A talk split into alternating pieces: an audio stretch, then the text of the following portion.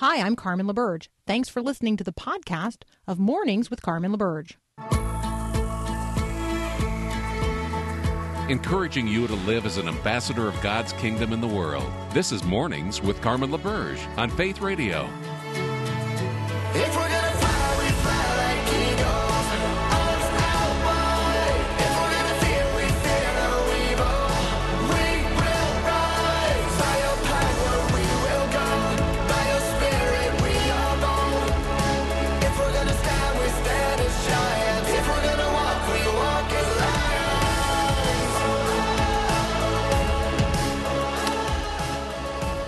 Just confess to you that after our conversation about satire, which I think was just yesterday, um, I saw this headline and I then I had to look at it again and I thought to myself, okay, so um, when you start fact checking satirical websites uh, or articles posted on openly satirical sites, then we've reached the place in our culture where we have to stop and have a conversation about what the facts are, what reality is, what fact checking should be, and whether or not you can fact check a satirical site. So here's the storyline. So last week, uh, there's a conservative Christian satire site. It's called the Babylon Bee.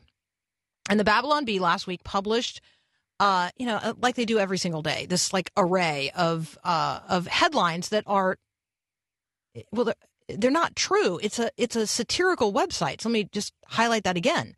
Uh, the headline read Ninth Circuit Court overturns death of Ruth Bader Ginsburg. And the Babylon Bee went on to say that in a landmark ruling, the Ninth Circuit Court of Appeals had overturned the death of Supreme Court Justice Ruth Bader Ginsburg. Um, it went on to say death at its core is a construct designed to subvert the rule of law by taking pro choice liberal judges away from us too soon. And so we hereby rule any attempt uh, to uh, by President Trump to appoint a replacement to be unconstitutional, and we will block any attempt until we figure out a way to resurrect her or maybe clone her or restore her to her already legally alive state. So they declared her legally alive. That was the um, so that was the uh, the satirical statement. Now you can you can go ahead and rail against you know people making fun of death or fun of those who have died. I, I get that. I'm not suggesting that this is all in particularly good taste. What I am going to lift up is that you know there's always some truth in satire, right? So there's a there's a thread woven through here that is um, that is interesting to discuss. Um, death is not a joke. I get that. Um, the concept that death would uh, be a uh, a construct that could be undone, that there would be a way um, to figure out. I mean, here was the language. Uh, figure out a way to resurrect her. Um, right there, friends, as a Christian, you have an opportunity. People are looking for a way to figure out uh, how someone might be resurrected. Like, um, hello, we actually know the answer to that question. There is a way to live again. Um, not not here in some reincarnated or reanimated state, but um, alive forever in the full presence of the living God, um, resurrected in Christ Jesus for all eternity?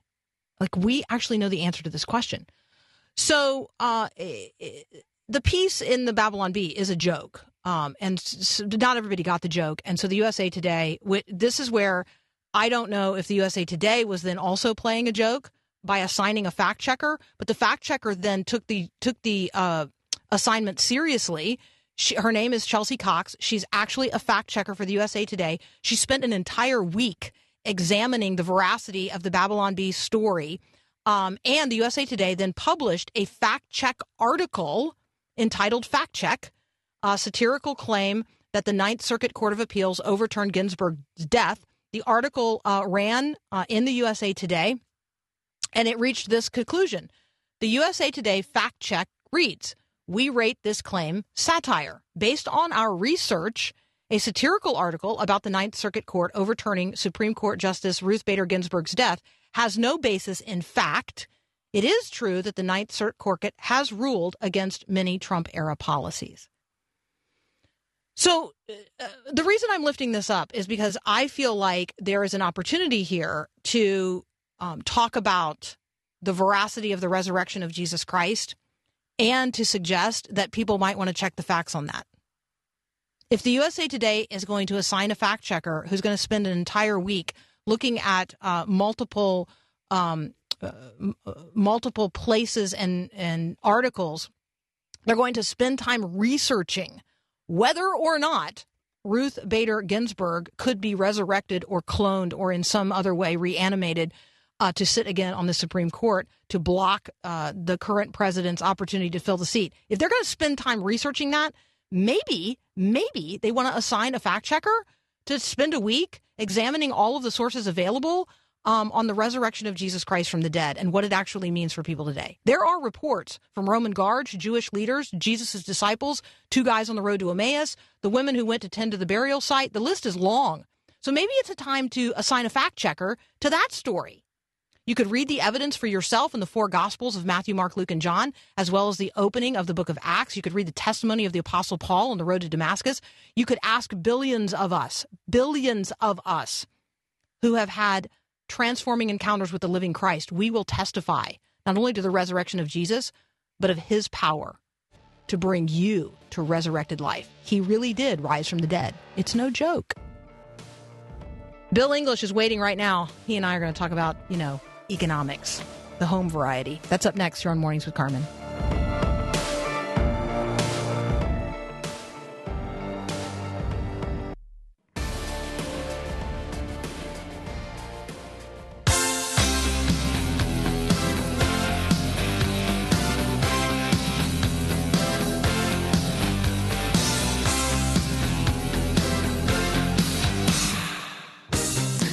Joining me now, Bill English from BibleandBusiness.com. Let's talk about the impact of the pandemic on the economy. Bill, welcome to Mornings with Carmen. Well, thank you for having me on again. I appreciate it. Jesus has risen from the dead, and it is no joke. It is no joke, and we have nothing to fear. One of the things I'm seeing in social media from last night is that a lot of people are saying how America is just totally screwed. And I just don't think Christians should take that approach. We don't have anything to fear when we have God at the center of our lives. And so let's not fear what the culture fears. Let's fear the Lord for sure, but let's not fear what our culture fears. Yeah, exactly. All right, let's talk about um, the impact of the pandemic on the economy. Yeah. Uh, Yeah. You and I have been reading uh, a number of articles out there. There's um, there's the there's an article about you know sort of the the impact that the pandemic has had on some of the most affluent zip codes in the country, and there is a lot out there in terms of the impact on the middle class. So, how about you just summarize um, summarize what we're reading? Yeah, well, first of all, in terms of the most affluent zip codes, uh, there's a study from the Brookings Institute that shows that those with the highest incomes have the most volatility to those incomes during a downturn. So they they tend to have about twice to three times as much loss of income on a percentage basis as those in other economic classes. Having said that, uh, a two to three times loss for the rich is is not the same thing as a, a, a single time loss uh, for those who are in the middle or the lower classes. This this COVID uh, thing is really hurting us economically. The stimulus package that, that Congress passed in the spring uh, did a lot to uh, keep our economy afloat, to keep people going. The uh, $600 extra a week on the unemployment certainly helped. But now, really, this thing has gone on a lot longer than anybody thought it would. And uh, what's happening is that without the second stimulus package, there's a number of people who are really hurting, especially in the lower socioeconomic classes. And so that's basically a, a, a summary of what's happening. So, for example, those earning 27,000 or less, um, this one article in Bloomberg says that that uh, they have lost 11 million do- jobs nationwide due to COVID-19, whereas those earning 60,000 or more in that particular strata uh, have only lost about 3 million jobs. So we need another stimulus package. I don't think Congress is going to come through with it. I just don't see how we're going to get any agreement on anything before the election. And so America is going to hurt. Both sides are going to try to play it to get their votes, but America is, is really uh, hurting quite right now.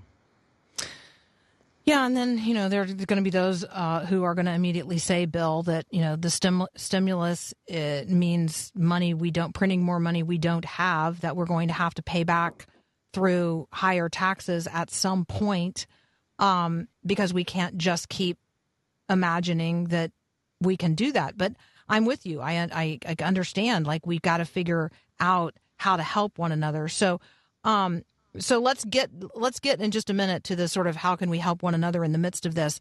Um, when you when you talk about how COVID is harming the finances of most Americans, what are some of the talking points there?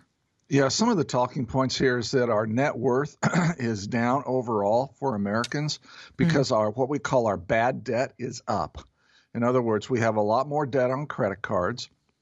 We're not able to make the payments, so the delinquencies are up. And even though uh, since 2008, uh, Middle America has built up really a nice storehouse of liquid cash, that cash is, is going out the door faster than what any cash is coming in.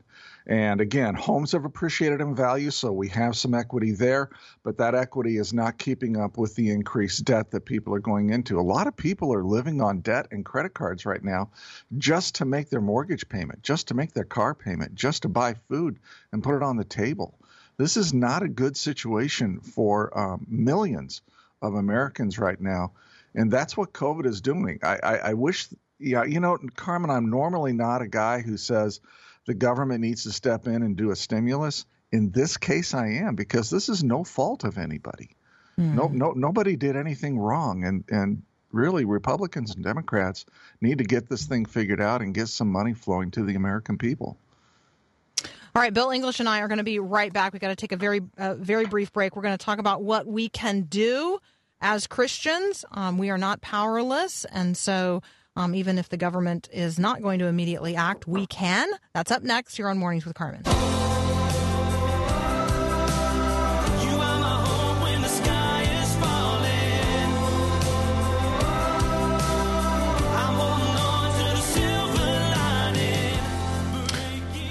Bill English and I continuing our conversation. Um, Bill, the uh, the chatter sphere is uh, is robust today. So I'm reading Oh, the is text line. Let me just right. uh, let me just say, you guys can always communicate with us. Uh, the text line is open 877-933-2484. Uh, some of you seem to have my personal cell phone number, so uh, better to text me on the text line that I can see on the screen, big screen, versus the one I would have to read on the tiny little screen of my phone. Uh, so use the text line uh, if you would. I'd appreciate that. 877 933 2484. You got something really long and verbose to say, you can always email me, Carmen at myfaithradio.com. All right, Bill, what can we do? What can we do? The the um, the situation is challenging. Uh, 11 million jobs lost for those earning uh, $27,000 a year or less. Uh, something in the neighborhood of 3 million jobs less uh, lost for those earning more than 60,000 jobs, uh, just in terms of things that haven't come back yet. That's a lot of people. Um, it's a lot of households impacted negatively. Um, what can we do? You know, this is where those who are wealthy, those who have money, and there are some out there. Most churches have, excuse me, a handful of people uh, who who uh, could lose or or spend a quarter million or half million and really not feel it. That's when these people need to step up. They need to see their wealth as being owned by God, not by themselves. I'm sorry for my voice here, and uh, and to say, you know what, we're going to step in and we're going to take care of those who are hurting uh, first within our church and then secondly within our communities. And now this means that the churches need benevolent programs where people can apply um, and maybe get a, a, a, a mortgage payment paid, a car payment paid, maybe, you know, they need a couple hundred bucks for groceries, something like that. But to me, these business owners, and usually that's those are the people who have the money. This is a great time for them to invest in the kingdom by uh, giving um, a lot of their wealth to the church so that the church can support those in need. To me, this is prime. This is core to what we business owners do. And yeah, I think there's no question about that. And when you use the term wealth and use the term wealthy, Um, I think I just want to be sure people um, recognize what that means. Hey, we're talking to those of you who've been storing it up in barns, right? You've been uh, you've been uh, you have been privileged to store up in ways that others um, have not been able to store up along the way. And so, uh, I guess I would ask this question: If you have got uh, money stored up, if you have accumulated wealth, then at some point you have to ask yourself, uh, for when, like when is the time that God gave me this wealth to use to His glory to advance His kingdom purposes? Is today the when? Is now the when? Um, and and for whom did God have you accumulate that wealth? It's not for you. Um, so how could God be best glorified? How could the kingdom be best advanced by uh, those resources now being released from those places where they have been accumulated back into um, the economy to get things moving again? And then how? And that's sort of the benevolence process that Bill was talking about. Like work something out with your church to create um, a benevolence process where you know people can get their bills paid and and you're helping to make that happen like stored up in barns is no good when the people are starving like right let's get the grain out there Yeah, I mean Proverbs 3:27 and 28, do not withhold good from those to whom it is due, when it is in your power to do it. Do not say to your neighbor, go and come again, tomorrow I will give it to you, when you have it with you. Uh, Levit- Leviticus 25, if your brother becomes poor, becomes poor, right? Wasn't wasn't poor before, but is poor now, and cannot maintain himself with you. You shall support him as though he were a stranger and a sojourner, and he shall live with you. Now, one of the things we can't do in you know in this segment is go unpack what the word stranger means and how the Old Testament dealt with strangers relative to the children of Israel. What did it mean to be a stranger in the land? Uh, so, look, there, there, there are people who have the ability to really invest significantly in the kingdom by investing in people through their churches. And my call is for those who have that ability to step up. Now's the time to do it and take care of the brother in your church. Take care of the brother in your community. all right and then you've got this other really great idea we've talked about this briefly before but let's um let's lay it out again um, talk about helping those who have the ability and the aptitude to actually start new businesses right now. Um, how churches could see this as a ministry to get more christian business owners into the market Yeah, we really need uh, this. You know, you know, I'm passionate about this. We need more. Christian business owners in, the marketplace, and just like we prepare people for mission service or become go to be a pastor or whatever, we need to be uh, having ministries that prepare people to get into businesses, businesses that will help fund ministries, businesses that will be salt and light in our marketplace. Um, so uh, I'm actually hoping to pilot this at my church at some point. I don't know if I'll ever get a chance to do that. Uh, the advantages for starting a new business right now, I'm just going to tick them off real quick. Uh, very low interest rates. Uh, you can borrow money very at a very low rate, and the SBA, Small Business Administration, is still doing loans for new businesses. Uh, a lot of businesses can now be started from the home. You don't necessarily need brick and mortar. And there's a lot of used equipment on the market right now at very good prices. As some of these businesses are going under, you may be able to pick up equipment at a very, very reasonable price. And you know what? There's a lot of talent on the market right now. You can hire them as contractors or maybe even split some ownership with them and have them help you start a business. Um, and finally, there are some real needs that are not being met due to COVID 19. Business, I think, is a great engine to meet some of those needs. Uh, boy, let's let's help our those that are entrepreneurial entrepreneurial in nature. Let's help them start businesses.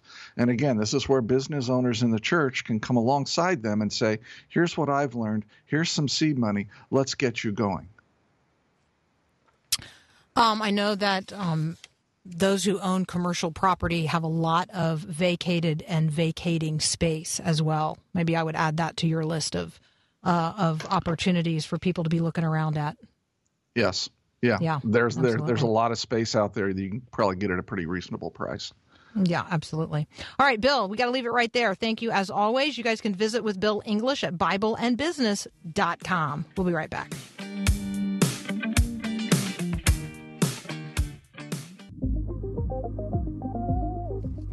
All right, I want you to imagine for a moment that you are just in a, you know, conversation with just about anybody and they say, "Hey, um, who inspires you?" Lots of conversations in the culture today about the ways in which Ruth Bader Ginsburg or Amy Coney Barrett or others have inspired girls and women. Um, so if you were to ask that question, if, if someone were to ask you, like, who, what, which woman in the Bible inspires you? Like, is there a woman in the Bible that just stands out as an inspiration to you? Well, I might have a quick answer to that question. But when Michelle Sloan, who is a children's author in Scotland, when she was asked that question, she she was stumped. Like she just recognized that she didn't actually know the women of the Bible. And so she embarked on um, a journey that has, in part, resulted in a book that we're going to talk about now. It's a children's book. She's a children's author. It's called Extraordinary Women of the Bible. And trust me, you're going to be delighted by the inspiration it provides. We'll be right back. A man from Capernaum approached Jesus in Cana. Come heal my son, the man asked Jesus. Jesus said the boy would be healed. And so the man set out for Capernaum. While the man was on his way, some of his servants met him with the news that the son was alive and well. This is Max Lucado. The good news from the servants was met with a good question from the father What time did he get better? Reply, One o'clock, the very time Jesus had spoken the word. You see, Jesus had worked a long distance healing. The miracle was not just in the life of the boy, but in the saving faith of the entire household. Isn't that what Jesus desired? But the boy eventually died. The life giving miracle of Jesus was short term, but the faith giving miracle of Jesus was eternal. The entire household believed in Jesus, and this resulted in everlasting life. Remember, friends, you are never alone.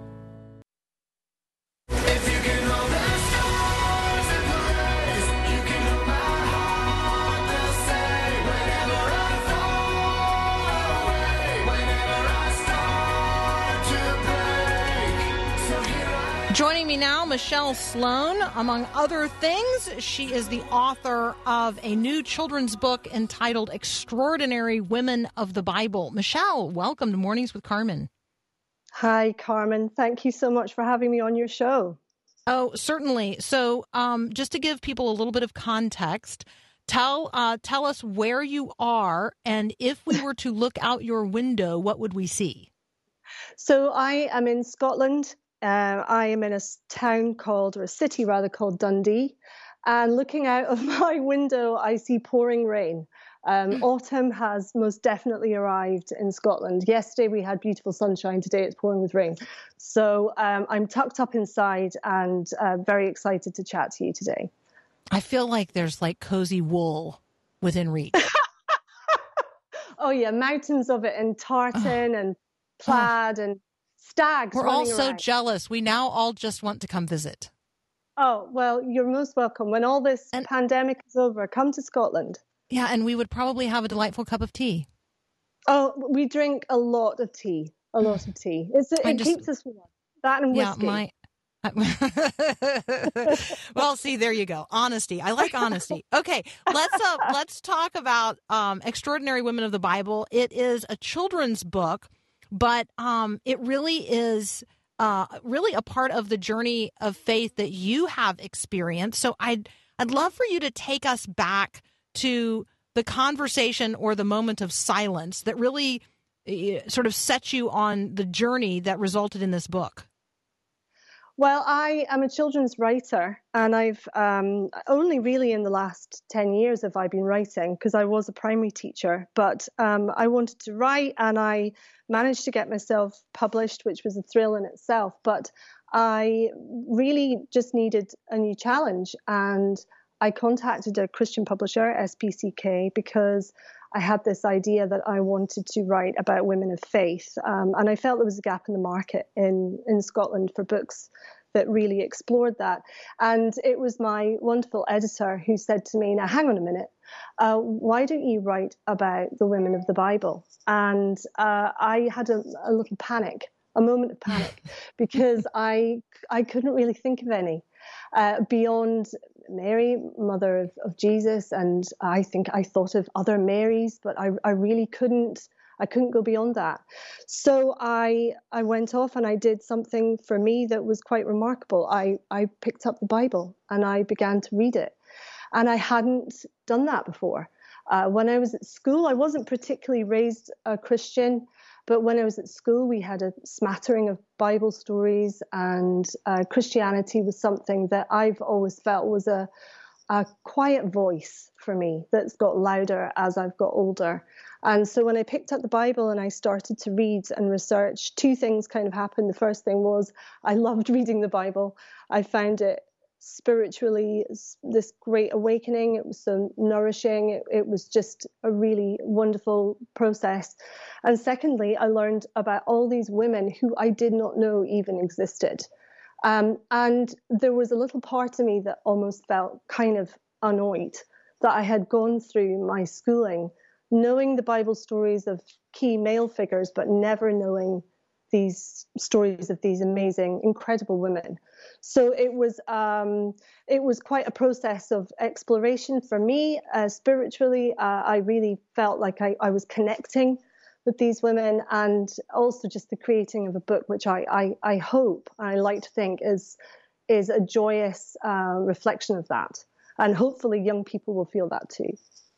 Well, and we are um, we're seeing evidence that young people uh, are are feeling that and experiencing that. So let me just uh, set this up again for our listeners. I'm talking with Michelle Sloan. We're talking about her new book. It is a children's book, but let me go ahead and um, admit and acknowledge that if you are not familiar with the extraordinary women of the Bible, this is a good introduction to them, regardless of your age.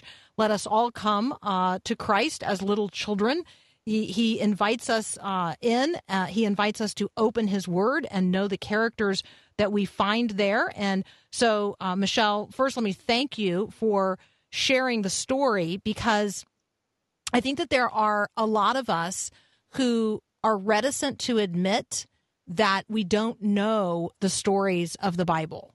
And right. I love that you, um, in your in your sort of moment of oh my goodness, the only the only woman of the Bible that comes to mind is Mary, and maybe the other Marys, and I don't even know that I would be yeah. able to sort them out if I had to. Um, yeah, and, and you know, and then to to not back away from the from the question um, about exploring the women of the Bible, but instead actually going and reading the Bible to discover the extraordinary women um, whose stories are contained therein. So, talk with us. You, you selected 16 women of the Bible. There are obviously a lot more than that.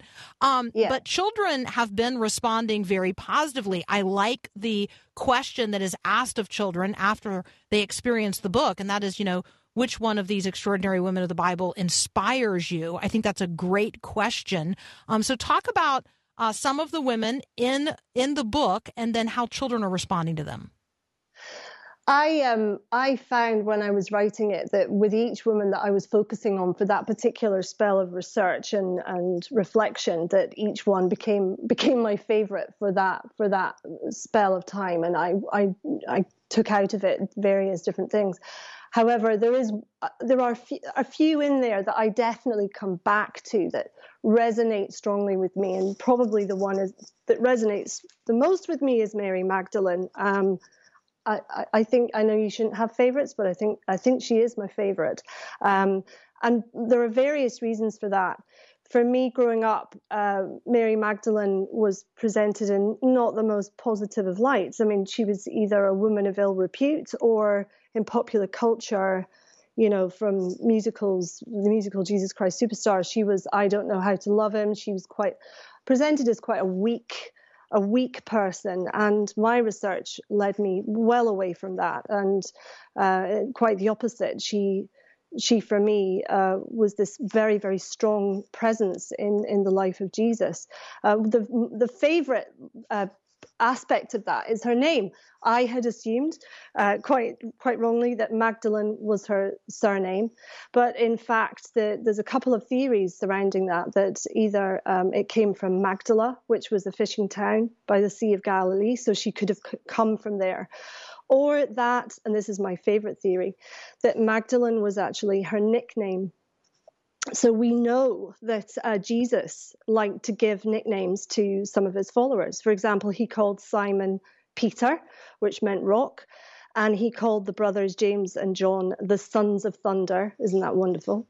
And um, Magdala means tower or fortress in Aramaic, which was the language many people spoke back then. So there's this theory that actually her nickname was that she was his tower maybe his tower of strength um, and and that resonated a lot with me i thought that was that was wonderful and that she had this sort of strong um, consistent presence in his life and let us not forget that she was the first to see him risen so um, her importance is, is undeniable, and, and I, I think she was a, a, an incredible woman. Um, so she's one of the ones that definitely um, stands out for me. But then they're all so wonderful. I mean, if we think um, to a story from the Old Testament, Deborah. She was a prophet, she was a, a warrior, she was a judge. Um, we've got the Queen of Sheba, we've got Queen Esther, we've got uh, Lydia, who was a businesswoman, uh, a seller of purple fabric. We've got Anna, the prophetess, who waited her entire life um, to meet Jesus. We've got Prisca, who was a tent maker and a determined missionary. These these women were were incredible and fearless, actually, and, and courageous, which makes them all rather compelling. Mm-hmm. Michelle, you and I have to take a very brief break. When we come back, um, let's talk about Rahab. Uh, one one okay. of the extraordinary women of the Bible, and maybe not, um, maybe maybe a surprise um, in terms of why she might be featured. And so, I just love for you to introduce our listeners to Rahab, as you have done in Extraordinary Women of the Bible. I'm talking with Michelle Sloan, and she and I will be right back. There's always a reason to always choose joy. There's something deeper that the world can't destroy. Smile when you think you can't. Continuing my conversation with Michelle Sloan, we're talking about her children's book, which, for those of us who may be unfamiliar with the extraordinary women of the Bible, you know, it's for children of every age. Uh, and so we want to invite you in. Michelle, why don't you share with us a little bit about Rahab? And feel free to read read uh, a Rahab page if you want to. Okay, so Rahab was uh, definitely one of my favorites. She's she was a, uh, a fearless a fearless woman. So I'm going to read you a little bit about her, and you can find her story in the Old Testament in the book of Joshua. Rahab lived in the city of Jericho. She was an innkeeper, and her house was built into the city walls. Her inn was always very busy as lots of people traveled through Jericho. One day, two Israelite spies on a secret mission came to stay at Rahab's inn. The Israelites believed that God had promised them this land, so they wanted to see the city of Jericho for themselves. The spies stayed with Rahab at her inn, but the king of Jericho found out. In the middle of the night, he sent his guards to search the house. Quick thinking Rahab hid the two men on her roof. The guards believed Rahab when she said that they had left, and uh, uh, they set off thinking that they were chasing after the spies. After they'd gone, Rahab ran up to the roof and spoke to the two spies. She told them that she knew who they were. She pleaded with them and got them to promise that when they came back with their people, the Israelites, to take the city of Jericho, they would not kill her and her family. As Rahab had helped them hide from the guards, the spies agreed they told her that she must tie a crimson red cord to her window and keep her family safe inside, as then the Israelites would know which household to spare. Rahab helped the men climb down the walls of her house, and they left the city of Jericho. Once they'd escaped safely, she tied a red cord to the window. Then she waited. Sure enough, some days later, the Israelites returned to capture the city of Jericho. Spare only Rahab and her family, shouted Joshua. Look for the house with the red cord tied to the window. Rahab made a wise decision for her family in helping the Israelite spies. She went on to become a distant ancestor of Jesus. And with each of these spreads, what we've done is we've really tried to come up with a line that we called the takeaway line so that children would be able to connect with the story and find a connection to their own lives.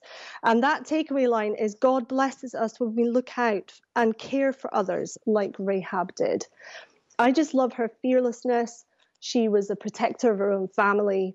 Uh, I love the visual image of the crimson red cord. And actually, what we've done is we've got that spread all the way through the illustrations. The illustrations, can I just say, were done by uh, Summer Macon, who's from Colorado, and she's just a fantastic illustrator. And she absolutely elevated the concept into something really fun and dynamic. And hopefully, that comes across on that on on all of the pages.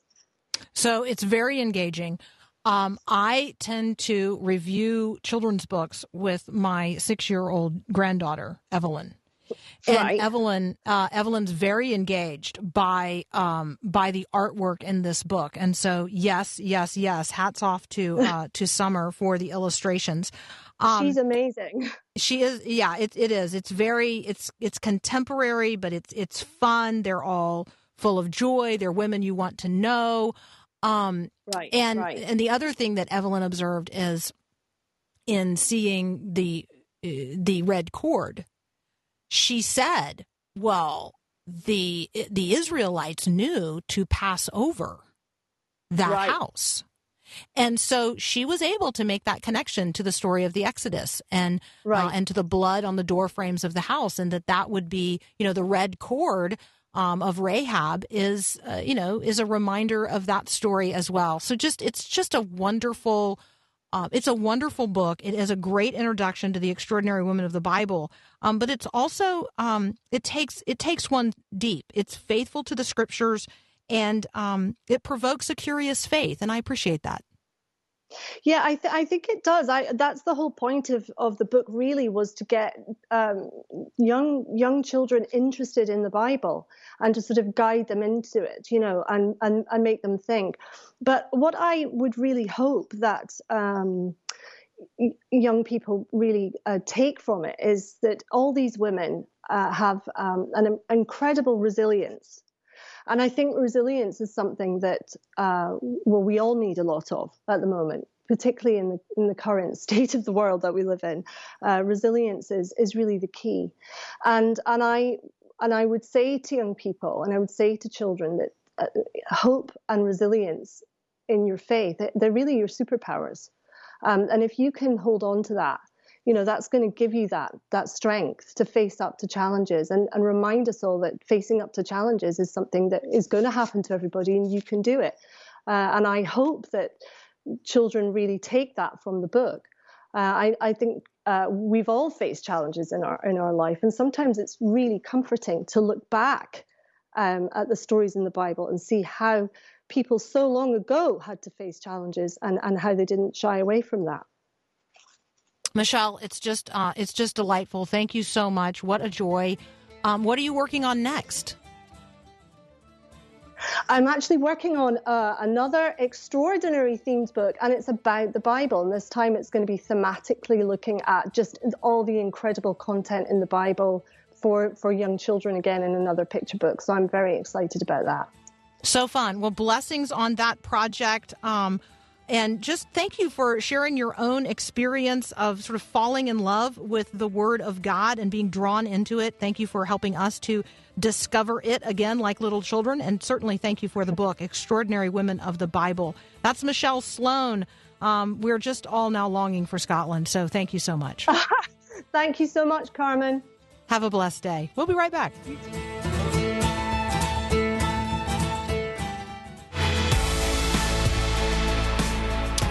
All right, we have a listener, Mary, who just texted in a minute ago. Um, good morning, good morning. My sweet daughter, Hope, just left for the hospital to deliver our first grandbaby. Could you please pray for our family? Absolutely. Uh, Lord God, we come before you with our sister Mary. We thank you for the new life that you have knit together in Hope's womb. We entrust you to deliver this child into the world that you so love to be uh, to be a little agent of your grace. And so, Father, she's fearfully, or this child is fearfully and wonderfully made, and we ask that you would uh, bless uh, bless the delivery, bless this sweet family. Um, please be in uh, in the hearts and in the hands of those who tend to them uh, at the hospital. Amen. It also uh, reminds me that I heard from another listener this morning encouraging us um, to consider all of the jobs that are available. Uh, lots of jobs available in hospitals. Uh, there are um, people in need of caregivers, dietary, housekeeping staff, CNAs. Um, all, on and on and on. Lots of jobs available where I work. Would love to see some of those who are listening seek new jobs in my industry. Well, there you go. Invitations to come and work alongside other Christians out there uh, in the world. And so um, let's be people that are filled with hope and extend the grace and blessing to God to more and more people today. Uh, If you remember nothing else on this last day of Q3, remember this God has invested himself in you by the power of his Holy Spirit. You are his image bearer, and he sees you. Have a great day, and God bless. Thanks for listening to this podcast of Mornings with Carmen LaBerge from Faith Radio. If you haven't, you can subscribe to automatically receive the podcast through iTunes or the Google Play Music app. That way, you never miss an episode. It's also available anytime at myfaithradio.com.